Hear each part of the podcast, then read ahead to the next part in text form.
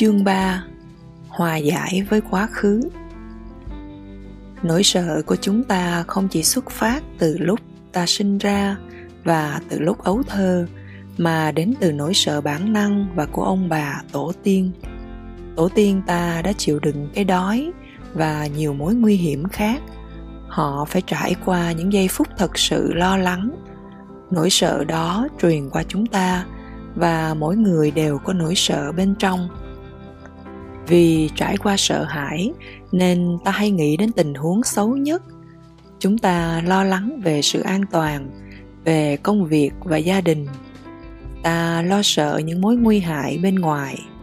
Thậm chí, ngay khi không có gì xấu xảy ra, ta vẫn không ngừng sợ hãi. Có lần, một bạn trẻ người mỹ đến làng mai và thực tập chánh niệm với nhiều người khác. Suốt thời gian đó tôi đề nghị mỗi người viết một lá thư cho cha mẹ, bất kể cha mẹ họ còn sống hay đã mất. Viết thư là một cách thiền tập. Anh bạn ấy chẳng viết gì cả. Bởi vì mỗi khi nghĩ về cha, anh ta rất đau khổ. Cha anh đã mất, nhưng anh đã không thể hòa giải với cha. Cha anh đã làm anh khiếp sợ khi anh còn nhỏ. Thậm chí ngay bây giờ anh vẫn còn sợ cha nhiều đến nỗi không dám trò chuyện với cha dù chỉ qua một lá thư. Anh cũng không thể chịu nổi việc nghĩ tới cha mình. Tôi đưa cho anh ta một bài thực tập trong một tuần. Thở vào, tôi thấy tôi là một đứa trẻ 5 tuổi.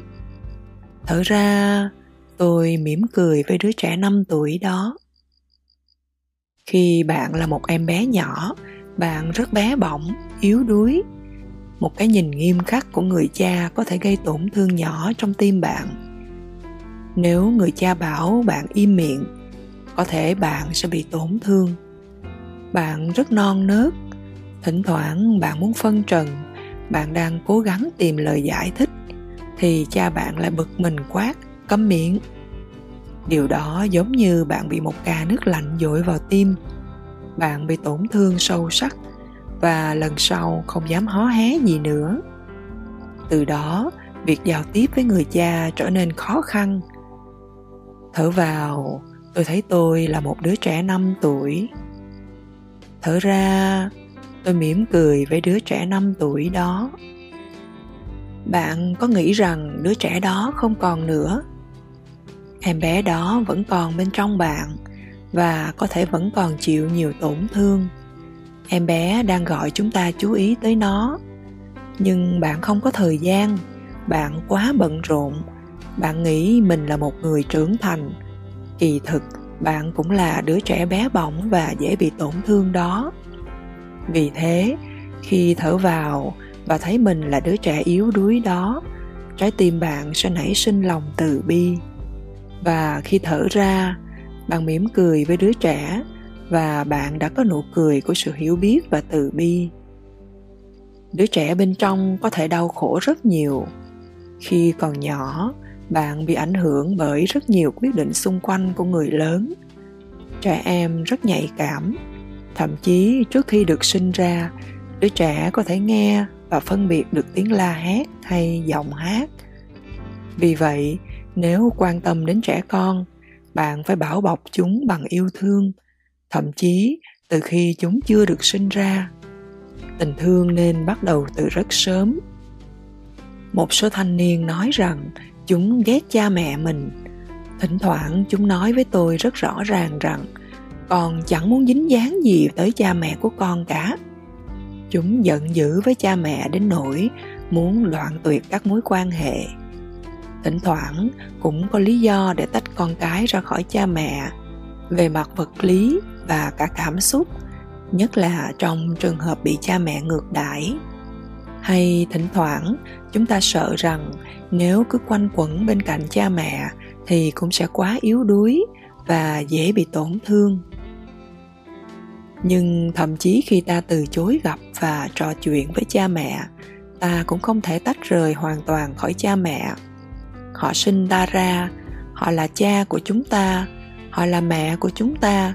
Đó là sự thật, dù chúng ta có ghét cha mẹ mình. Ta là sự tiếp nối của cha và mẹ. Ta không thể tách rời phần ấy của bản thân. Có giận dỗi cha mẹ cũng không thể thay đổi được điều này. Chúng ta chỉ giận dữ với chính bản thân mình. Chúng ta cần phải hòa giải với người cha mẹ bên trong mình nói chuyện với cha mẹ bên trong và tìm cách để cùng tồn tại, hòa hợp.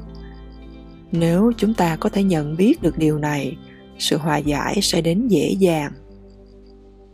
Chúng ta có khả năng thay đổi lớn bên trong và cả khả năng gây ảnh hưởng đến thế giới bên ngoài. Bởi vì sợ hãi nên ta thường nghĩ mình không biết làm gì, nhưng ta chỉ cần thực tập đi trong chánh niệm, thở trong chánh niệm để nuôi dưỡng năng lượng, chánh niệm và hiểu biết.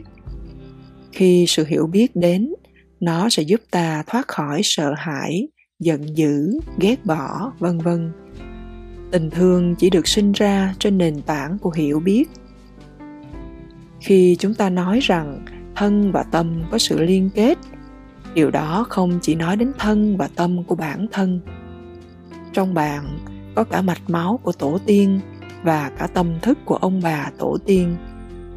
Bạn có thể tiếp xúc với sự hiện diện của ông bà tổ tiên trong từng tế bào cơ thể. Làm như vậy, bạn biết rằng bạn là sự tiếp nối của họ. Họ đang thật sự ở bên bạn, cùng với ông bà nội ngoại và ông bà cố. Bạn từng ngỡ rằng tổ tiên bạn không còn nữa, nhưng các nhà khoa học cũng cho rằng tổ tiên vẫn biểu hiện bên trong bạn qua sự thừa hưởng di truyền trong từng tế bào cơ thể. Tương tự như vậy, với con cháu của bạn bạn hiện diện trong từng tế bào của chúng và bạn cũng hiện diện trong tiềm thức của mỗi người mà bạn đã gặp. Hãy nhìn cây mận, trong mỗi trái mận trên cây có một cái hạt. Hạt đó chứa đựng cây mận và tất cả những thế hệ trước nó hạt mận chứa đựng hằng hà sa số cây mận. Trong hạt mận có sự hiểu biết thông minh là làm sao để trở thành một cây mận, làm sao để ra cành, ra lá, hoa và trái mận. Nó không thể tự mình làm như vậy được, mà chỉ có thể làm được khi đã tiếp nhận được kinh nghiệm và gia tài của bao thế hệ tổ tiên. Bạn cũng vậy, bạn có trí tuệ và thông minh vì bạn đã thừa hưởng từ muôn đời trí tuệ không những của tổ tiên huyết thống, mà còn của tổ tiên tâm linh nữa. Tổ tiên tâm linh có trong bạn, vì bản chất trời sinh và sự dưỡng dục bạn nhận được là hai thứ không thể tách rời. Dưỡng dục thay đổi bản chất di truyền. Tâm linh và sự tu học của bạn là một phần của đời sống hàng ngày, cũng có mặt trong từng tế bào cơ thể vậy nên, các vị thầy tâm linh cũng có trong mỗi tế bào của bạn. Bạn không thể chối bỏ sự hiện hữu của họ.